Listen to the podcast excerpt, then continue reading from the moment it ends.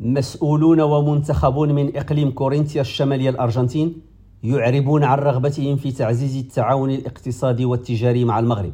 جاء ذلك خلال سلسلة لقاءات تم تنظيمها مع سفير المغرب لدى الأرجنتين ياسير فارس في إطار زيارة إلى الإقليم لعدد من السفراء المعتمدين بالبلد الجنوب أمريكي. وأطلع الدبلوماسي المغربي المسؤولين والمنتخبين ورجال الأعمال في الإقليم على مختلف الإمكانات التجارية التي يوفرها المغرب في مجالات السياحة والفلاحة والفوسفات والطاقة المتجددة. هذا وأعرب محاور السفير المغربي عن اهتمامهم الكبير بمد جسور التعاون مع الفاعلين المغاربة وجعل فرص الأعمال الحالية مربحة سواء من حيث الأسمدة أو استغلال الثروة الغابوية المنتشرة في المنطقة. كما أعربوا عن اهتمامهم الخاص بتطوير التعاون الجامعي وتوطيد التبادلات مع نظرائهم المغاربة في مجال الحفاظ على المنتزهات الوطنية والمحميات الطبيعية.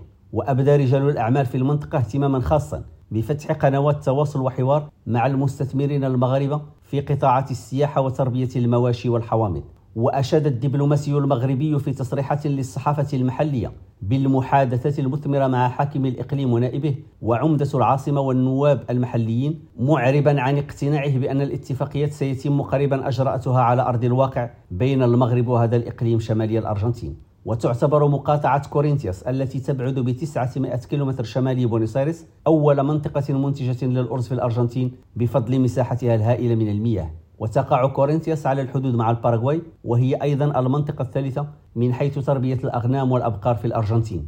رشيد ماموني ريم راديو بوينوس ايرس